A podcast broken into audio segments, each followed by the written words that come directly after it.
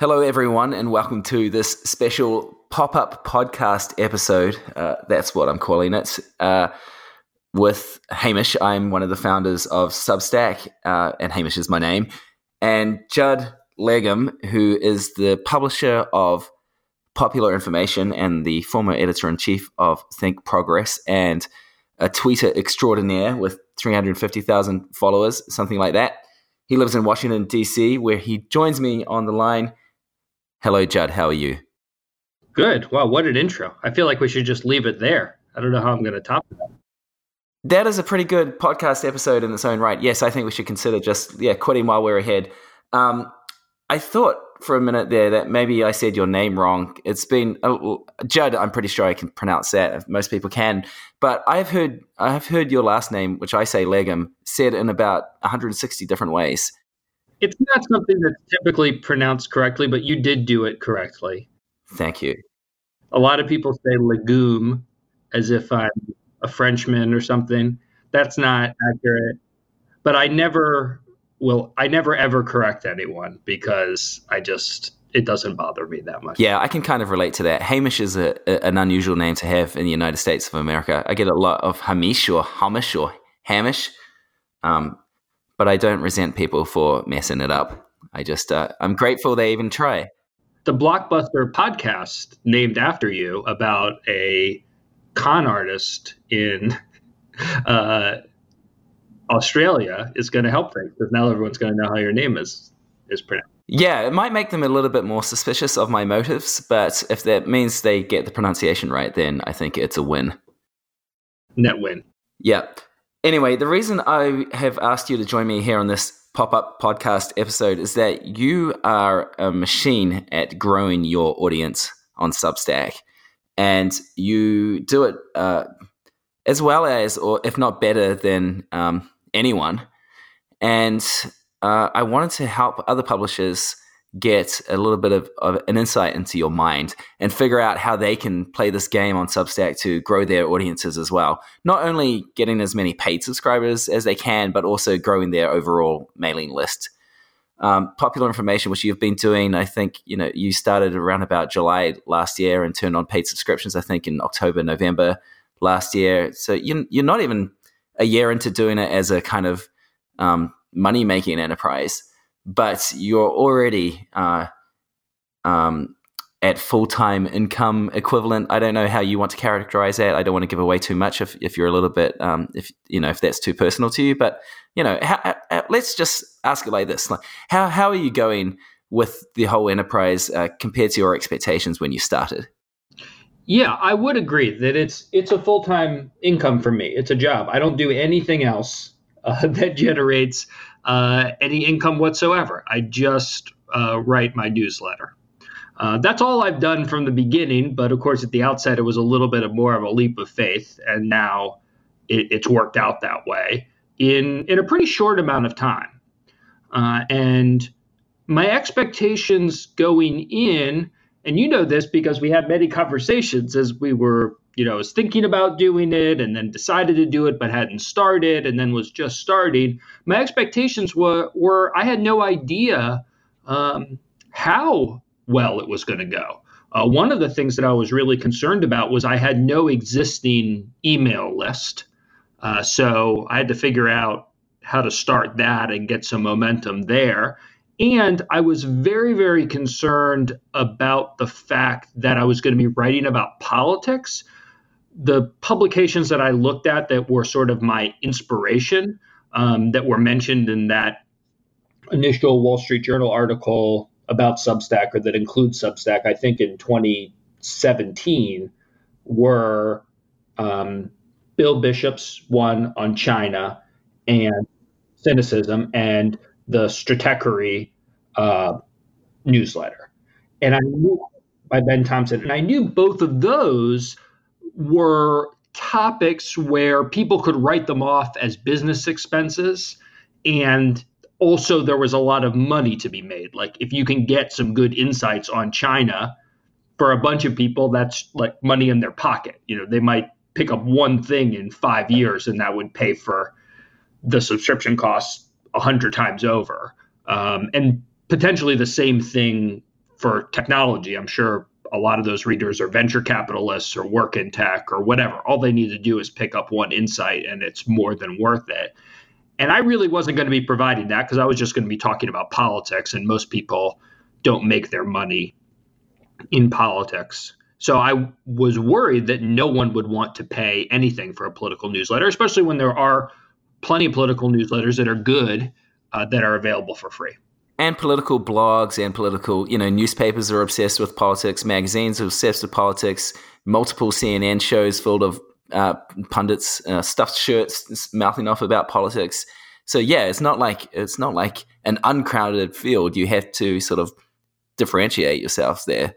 Yeah, exactly. I mean, I think one great thing about Bill's newsletter, which is awesome, and I recommend for for anyone, whether or not you're a, a China expert, is that if you as an American really want to learn about China, I mean, I'm sure there's other places to go, but that's like the place. And there's not that many things that are like it, especially something that'll sort of pull, you know, maybe if you read The Economist, you'll get some articles about China, but you won't get the comprehensiveness that that Bill provides. Let me plug here, by the way, that that's sinocism.com, S I N O C I S M.com. And I should have mentioned at the top that popular information, which is your newsletter, Judd, is at popular.info.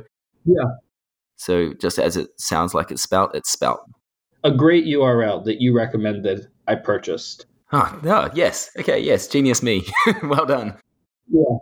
But it's very good. And I will say the other good thing about it is it's very easy to include in a tweet with just a few characters which is nice, um, as opposed to if I was at popularinformation.com, which I'm not at, um, it would take a lot more characters to type out. Yeah. Let's come. Let's come back to Twitter, but yeah, complete that thought about um, you know the challenge of differentiation in a in a crowded marketplace. Yeah. To be honest, I knew that I could probably. I was hopeful that I could find some interesting things to write about that other people weren't keen in on. But I was very concerned and worried that no one would want to pay for that because um, that's what I've been doing for most of my career. And for most of my career, I was always made it available for free. And I didn't know if people would want to pay for what I would produce in a newsletter. But at the end of the day, um, you know, with encouragement from the people at Substack and from my wife and from some of my friends and other people who I trust, they at least encouraged me to give it a try. So I think my initial expectation was I have no idea if this will work. I'm going to try it for at least a year and then see where I'm at. And worst comes to worst, if it's a total failure, I'll just do something else and it has not been a total failure, right? No, it has not been a total failure. I think very early on, you know, one of the times it was both the most fun and in some ways the most nerve wracking was that initial, forget exactly how long it was, but I think it was something on the order of six or seven weeks where I was writing it, but not even offering a paid version and just trying to build up my free list, you still don't know, you still have no indication if anyone is ever going to pay for it. So that was an interesting time, but it was also an exciting time. But really, shortly after we turned on paid subscriptions, and I got a good percentage of those folks converting right away in that first week or two you know, by then um, I was growing more confident that it would work over the long term. Yeah, I will say that there are some things that you can pay attention to during a free period, an introductory period, where you get a sense of whether or not readers will like it, which is a good proxy for the number of people who will ultimately pay. So, for instance, if you're getting good open rates, if you're getting uh, lots of feedback from people replying to your newsletters, if people are tweeting about it and sharing about it and suggesting things for you to write, um, then that means, well, it should suggest that people like it, um, which is the first thing you should be trying to do make something that people want. Um, and if you're not getting that kind of feedback, then um, maybe there's something that you need to adjust. What was that period like for you? And what, what kind of indicators were you getting from your audience at, at that stage? I think overall it was positive on the aggregate. Uh, and I do think that there were things I was looking at that was giving me increasing confidence. I think over that period, I was able to build up maybe maybe 20 i'm not sure if i got to 20000 maybe around 20000 free subscribers at that point and so i was sort of thinking well if even a small number of those people will pay i'll be in okay shape and also the open rates were fairly strong uh, i think we were over 50% in that initial group. Now, those are your, and you can see this by the retention rates for your paid subscribers too. Those initial people are your core people. So they really have to like it because those are a good percentage of those people may know you from some other place. You know, you're pulling them in from your immediate circle of, of people who know you and then maybe one level outside of there by that point at that point because you're not, you don't have much content to pull people in with. Um, so so I think that was giving me more confidence. I think one of the challenges is you don't have a a lengthy period of time to understand what kinds of content works and what kinds of content can drive new subscribers and what people really respond well to because you don't haven't done it. So I do think there were some additions that while I think they were fine and, and good and maybe I'll even go back and try some things again, I realized that they didn't resonate as well with the audience, and I, you know, sort of set those kinds of things aside. Yeah, I mean, and that's kind of part of it, right? You're not going to hit a home run every time, um, and there's a there's an element here of feeling out uh, what can work because a lot of people go into this and they think they want to have a few things lined up in the hopper, so when they get started, there's lots of good stuff to read and they want to be doing things that are immediately resonating with people. But but my advice to people is always kind of well, don't overthink it. The the number one thing you should do is just start. Start publishing. See what people are responding to. Uh, see what feels right, and then keep writing because you'll settle into your own rhythm and you'll settle into your own voice, and you'll figure out what resonates as you work through it. You can't you can't kind of, like science out these things before you start. You just got to start and respond. Yeah.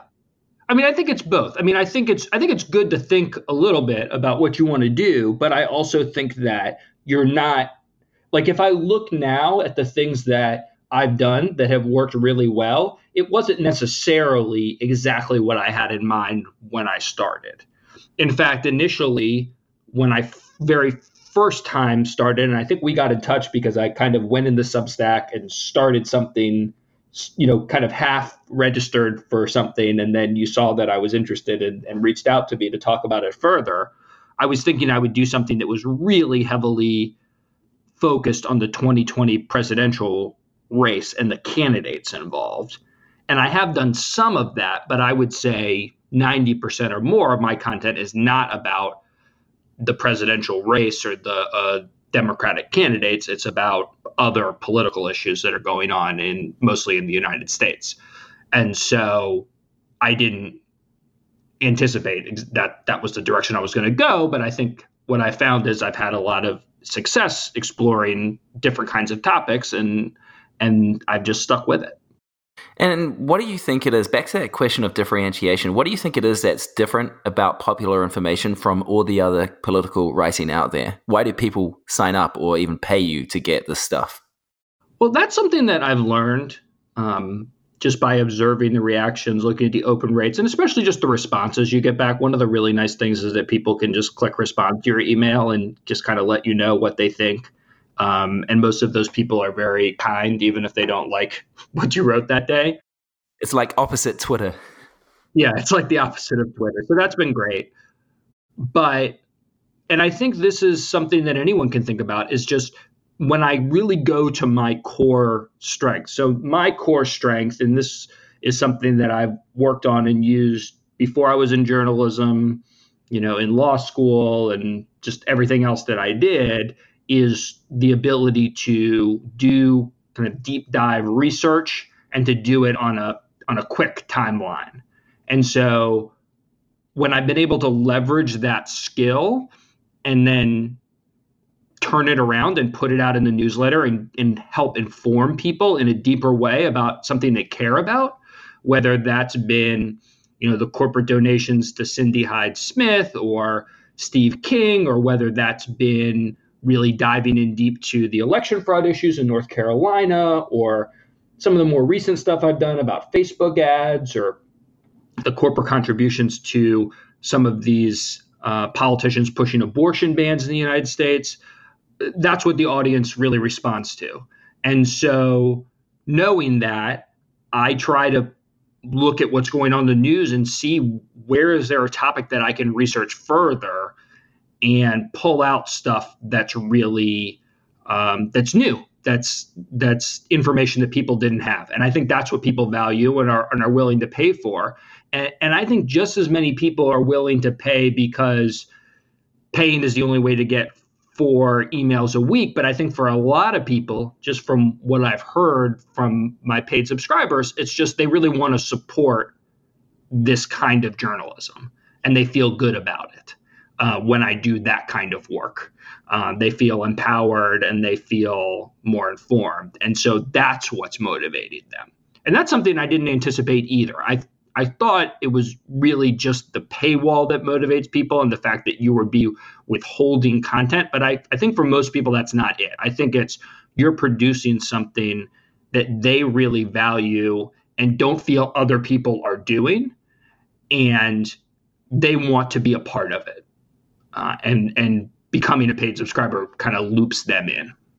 I mean, to some extent, they get to make that thing exist, that thing that brings value to their life and that direct uh, support, that sense that they are partly responsible for this good thing's existence, makes them feel good, makes them feel better about their lives too. Yeah, exactly. And I and I talk about this, you know, in my and if you're on my my free list, you'll you'll get these. Uh, if you switch over to the paid list, you get none of these types of promotions. But I do talk about, you know, I will do a short intro to my free newsletters about the paid product. And one of the things I say is, you know, there's no advertisements, there's no uh, big donors behind this. It's 100% reader driven. So without the readers, it doesn't exist. Yeah, absolutely. How, how important was that introductory free period for you? You, you did three months uh, of just everything being free, uh, telling people all the time that you're going to introduce paid subscriptions. But for a while there, everything was free. So, um, why did you do that, and why was it important? Well, I think it is. It was important for me. Uh, I, I, think other people, depending on where you are, you might not have to do it. You know, someone like Bill Bishop, who we mentioned earlier. Well, I mean, he did it for seven years. He, yeah, he had a he had a multi-year free period. yeah, he already had his free thing. But I mean, if you already have an audience who's who's paying you for something and you're just shifting them over, then maybe you don't need to do it. But I really felt like I needed to show people what I was going to do and what the value of it was before I asked them for money. Because I don't think it was obvious, sort of what we were talking about earlier in this conversation was there is a lot of free political content. So I don't think it's obvious that people want to pay $6 a month or $50 a year for something else about politics. But I thought that if I could get people in the door and um, show them what I could do with their support, that maybe people would go for it. And I think that's what largely what happened because I still that's still been my best little you know two week period was right when I turned on the, the paid subscriptions and and the people who had been receiving it during that free period were given an opportunity to to switch over. I also think that you know, and we can talk about this more if you want to talk about, you know, kind of how to build up your free list, that the free content is what drives list, list growth because that's what really moves. I mean, you can have, there are links that Substack generates for your paid content, but they're paywalled off. So people can't read them. So it's the content that anyone can read that basically will convince them to sign up for your list. So I wrote a, a piece that was one of my free pieces because it came out on Mondays this Monday that was about that went through in detail of all of the um, or the corporate donations from six companies to uh, whole a specific set of politicians who are responsible for these abortion bans. And that got read by lots and lots of people. And a good number of those people, several thousand, decided that they would sign up for the free list. And that's great for me uh, because now they're now they'll get the next free edition, and hopefully in however long it takes, they may want to they may want to become a paid subscriber. But it was really that free edition on Monday that helped drive a lot of this recent free list growth for me. And so in the beginning, it's great to just be able to do that every time you put out a newsletter and not have anything. The the paid newsletter actually can um, you know, it, it's not necessarily going to help you grow grow your grow your free list. That's right. We we kind of uh, position the free stuff that you do is like the best marketing for your overall writing business. So the free stuff puts out into the world the best demonstration of your voice and your worldview and the quality of your thought, which is kind of what people are subscribing to. They're not really subscribing just to get stuff and content. They're subscribing to have this relationship with a writer who they love and trust. And so every time you publish something that demonstrates well your quality of thought and your voice and your worldview, you give people an opportunity to to fall in love. And um, over time, they might just decide, to translate that love into money and pay you to become a paying subscriber to because they want to hear from you more. They get delighted by seeing your name appear in their inbox.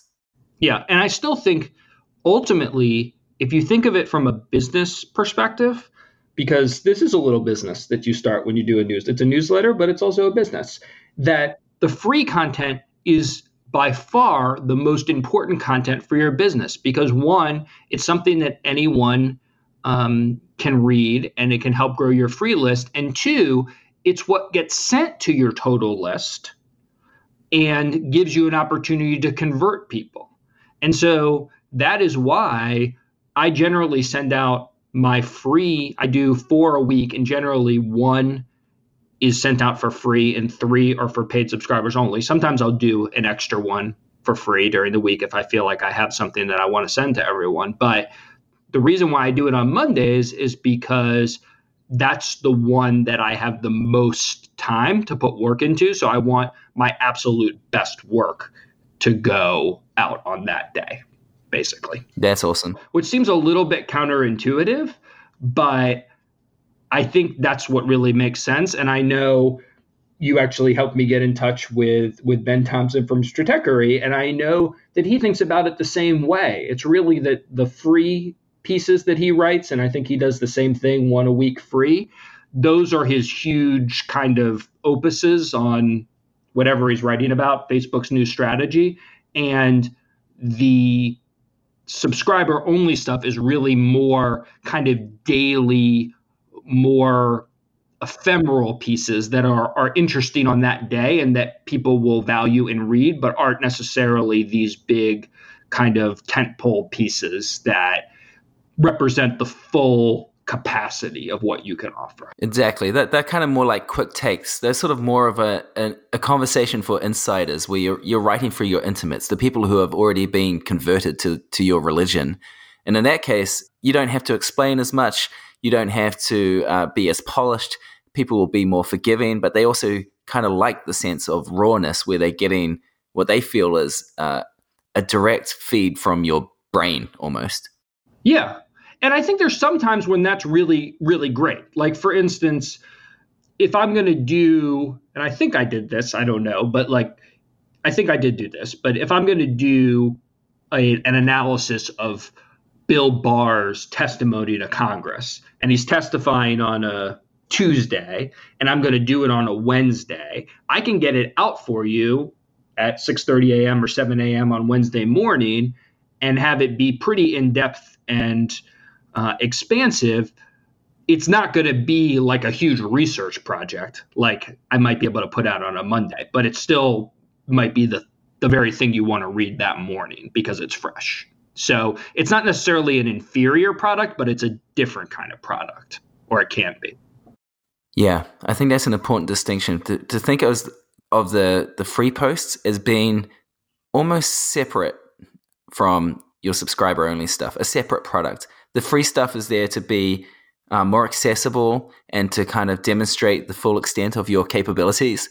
And then the paid stuff is like a different publication almost, where you're speaking to your intimates and maintaining this ongoing relationship. Yeah, I think that's right. I'm kind of thinking out loud.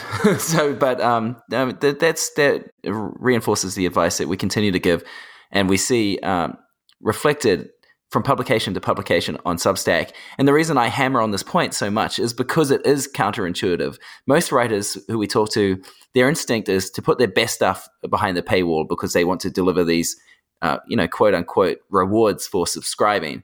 But the reward for subscribing is not the stuff; it's the sense of relationship, the sense of intimacy, and getting access to that person who you like.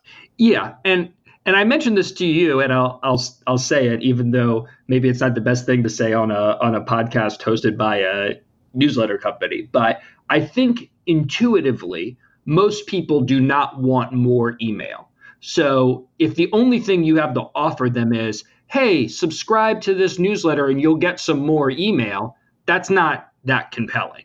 But if you can create a different value proposition where you can say, look, I'm doing the kind of work here. I'm I'm creating the I'm doing the kind of reporting. I'm creating the kind of writing that you can't find anywhere else.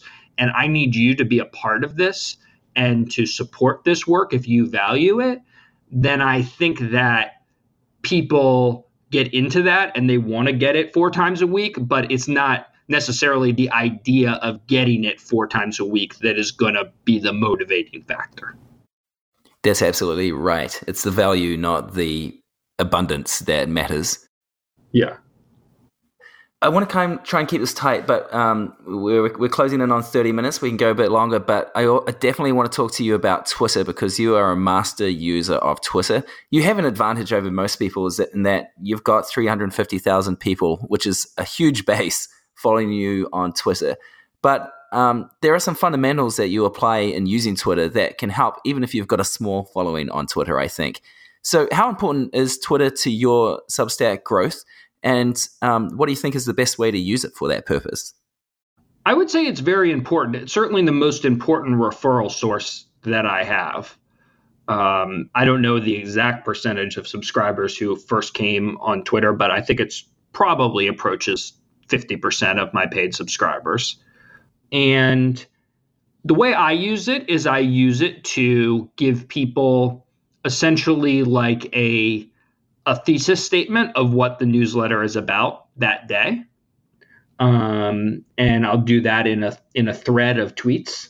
It might be five to fifteen tweets uh, where I kind of lay out my my main points or the things that I've learned, and then I try to use that to build up to a period where in one of those tweets, not the first tweet and not the last tweet, but somewhere in there, there's a organic place where I can ask people to sign up for the newsletter.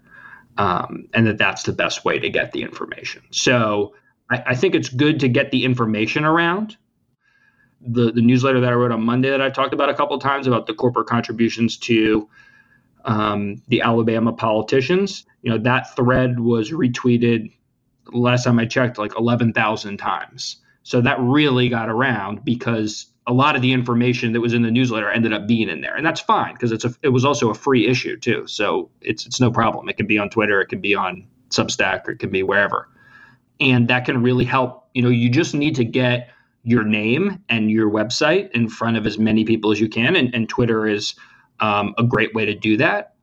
I think that if you don't have a huge following to begin with, you can still be successful.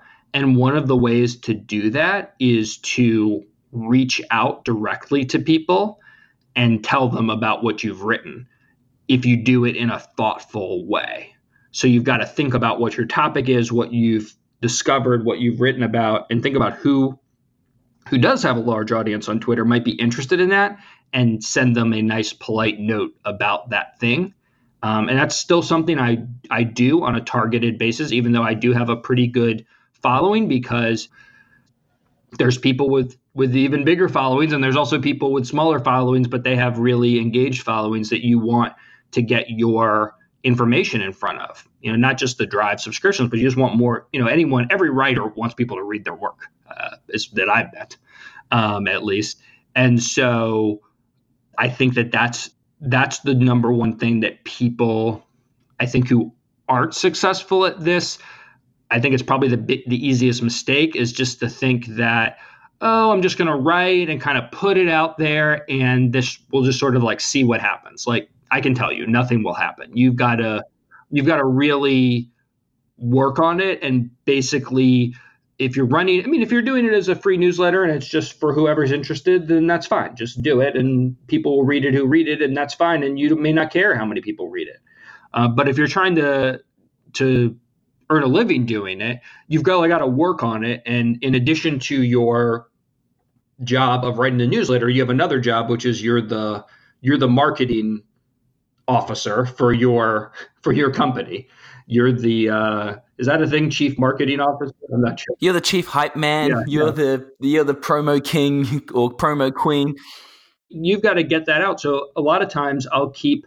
Uh, I don't have one going now, but in different periods of times, during this nine months or however I've been long I've been working on this now, I'll just put together a spreadsheet of like, here's all the people I want to reach out to about my newsletter or about a specific edition of my newsletter, um, just to let people know. And and I found that if you're thoughtful about it, people people react well. You know, you're not spamming people with it. Yeah, what does what does thoughtful mean? Like, what's an approach to one of those people look like? How do you do that without coming across as thirsty or um, too greedy. You want to think about their interests. So if you're writing about, you know, for for example, I know that there was a reporter who had been interested in some of my work previously who writes about food policy. So when I did this newsletter on Monday about the corporate donations, I didn't send her an, an email or I think I sent her a DM just saying, hey, here's my newsletter. I said, hey, I wanted you to see this, and I wanted you to note that one of the companies that I've highlighted here is Coca Cola, which is a food company. So I thought you'd be interested in that because I know that's your beat. And I think that kind of thing where you, it's clear that you've tailored it to that person and you know what their interests are and you're sending it to them because you think this aligns with their interests, that I think is an appeal that's likely to be seen favorably um, or a message that's likely to be received favorably, as opposed to, hey, check out this thing I just wrote and leave it there. Right. What do you think of the advantages of doing Twitter threads rather than just doing one off tweets? Uh, I think there's a lot of advantages. Um, one, it's just more space in people's feeds. Uh, social media is just a kind of a brawl for people's attention. And it's basically like sending eight or nine people into the ring uh, versus one person into the ring to see what they can do. Um, so that's an advantage. I think you have a better chance of capturing what's interesting about your newsletter in a thread than you do in a single tweet. And I think that just as a matter of Twitter strategy, I know that creating a popular thread is something that is likely to get you new Twitter followers, whereas just an individual popular tweet is not. And I think that's because a thread indicates that you you can indicate that you are, you know, a person, a thoughtful person who that person wants to hear further thoughts from. You're a serious person of expansive thought. It must span at least five tweets. Yes. Um, whereas I don't think, you know, you can, it's funny, sometimes this happens and, and you can check this. Like sometimes if you see a tweet that's going like super viral, it has like 100,000 retweets or 50,000 retweets, check to see like the original author.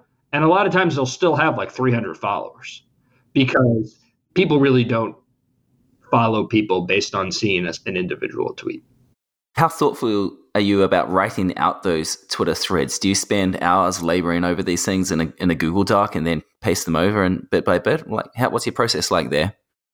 I, I, do it in different ways. Sometimes I'll just write it out on my phone. You know, a lot of times the threads we're, we're sort of getting deep into my mind here, but sometimes sometimes the the the, the train of thought. I, think there's a difference between what I write in my newsletter and what a thread will be. and I and I kind of feel what a good Twitter thread might be. And sometimes it just kind of pops into my head, and I'll just put it right out in my phone, and that'll be that. Um, I generally do it a, a, couple hours after the newsletter goes out because I feel like more people are on Twitter then. But then sometimes I'll know that the the word, the space constraint, and just the way that I'm going to have to express this information is going to be complicated, or there's there's a lot of complexities that are going to be difficult to simplify, and I'm a little bit unsure about how to do it, and then I'll I'll basically do it in advance, like in a Google document, and with like a word counter, and making sure that each one is is 240 characters or less, and kind of massaging it a little more when I feel like there's more work to do, um, and I don't have a clear sense of it. So I'll do it I'll do it both ways. Got it. And when you're linking to your newsletter there, um, sometimes you're writing about your story and you'll link to your story, but other times you're doing general promotions about your newsletter and you're putting in the link to your homepage. Why, why do you do that? I guess it just depends on what that tweet is about. If the tweet is about why you should subscribe, then I just do it to my homepage um, because I feel like that's clearer a clear and also I'll, I'll tell you another thing that the way the way Substack works now, if you click on an individual article and you you do get an appeal to join the free list, but there's also a link that says let me read it first. So if I were to just do that, I think most people just click the let me read it first. I would click the let me read it first. But so if I'm doing an appeal to subscribe and I just do a direct to my website, it does not have that. And so I'm going to get more subscribers by doing a direct link. Yeah, and actually, you might have a slightly different setup to most people. Most people uh, on Substack, if you link to the article, you don't get presented with a splash page where there's a sign up box. There's a button you can click that says subscribe. That was a special request that I made. You made a special request, and we yeah. were we were willing to make accommodations for you in particular. Yeah. But yeah, I think I think that's a point, a, a distinction I wanted to make because when you send people to an article naturally they want to read the article. Um, that's what that's the job they've gone there to do, and they're not necessarily going somewhere to sign up. Some people will read the article, love it, and think, "Oh, I've got to be on this mailing list." But that's a much harder job, and it's understandable because that's just the way normal people operate. But if you really want to get the email address from someone, which uh, should be your goal a lot of the time, then linking directly to your homepage is probably a smart idea because that gives them a very clear place to sign up and that they go there with the intent of signing up so you want to make it as easy as possible for them. Yeah. I will say that i think the most important thing to keep in mind is not the necessity of just promoting your website because that is a necessity, but it's very easy to do. Anyone can tweet a link to their website, but you have to come up with a value proposition for why people should do it. Um, and you know, I think the the shortest way to explain the value proposition that works best for me is that you should do it to receive and support accountability journalism. And variations of that message is what works for me. But no matter who you are, I think you have to you have to be able to succinctly describe the value proposition if you don't have that, it really is not going to matter how much you promote your website because you haven't given people a reason to do it. I think, you know, Bill Bishop's is get smarter about China. And I think everyone who is successful, you know, has that. Maybe in some cases it's less explicit, but it's always there. That's right. I think that's a good message to end on actually because what you're selling here is is not stuff, not content. It's uh, it's value and for some people, that's uh, the value they find in having this relationship with the the trusted source, the trusted kind of advisor, a person whose voice and worldview they love and want to get more of. And in the case of popular information, it's also about uh, being partly responsible for making this good thing exist, this thing that the world needs more of. Um, in this case, accountability journalism. So thanks very much for taking the time, Judd. It's popular.info, by the way. Uh, any closing thoughts?